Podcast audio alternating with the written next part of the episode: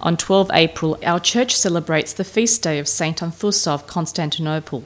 The following are some details on her life and works. Anthusa was of, of nobility and was the daughter of Emperor Constantine V, who reigned over the civilized world that comprised the Byzantine Empire in the 8th century.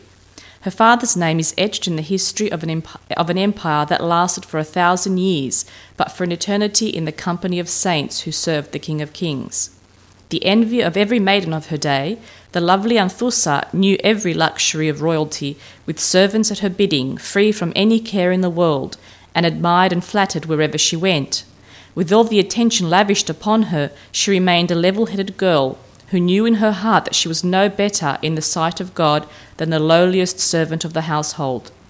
Well adjusted and at peace with herself, she was like any other maiden of the realm whose head could be turned only in the direction of God.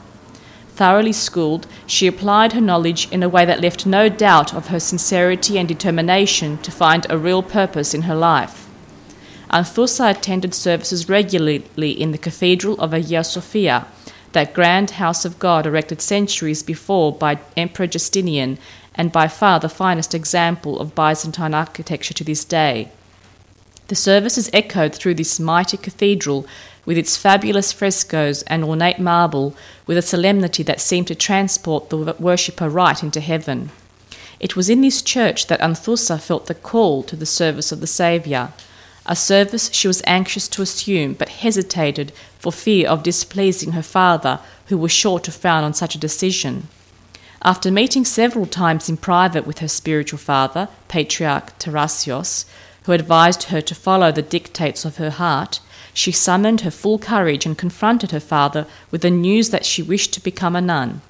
The incredulous emperor made it clear he would never allow her this choice, using that well known phrase, Honour thy father, which, as a dutiful daughter, she would not ignore.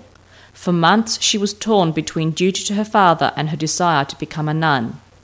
The decision was made for her, although somewhat tragically, when the emperor died, leaving her free to do as she wished.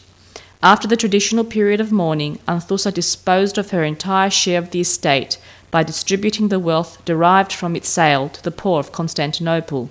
She then entered the convent of St. Euphemia to begin a lifelong pursuit of glorifying the name of Jesus Christ, a task to which she applied herself with such willingness and self denial that she came to be revered as one of the holiest women in the empire. The name Anthusa means to blossom forth, which is precisely what this flower of Christianity did in adding her spiritual fragrance to a colony of nuns who joined her in administering to the needy and the helpless. She sought no special favour and denied her own birthright in a sacrifice which was made with no trace of regret for having gone from luxury to noble austerity.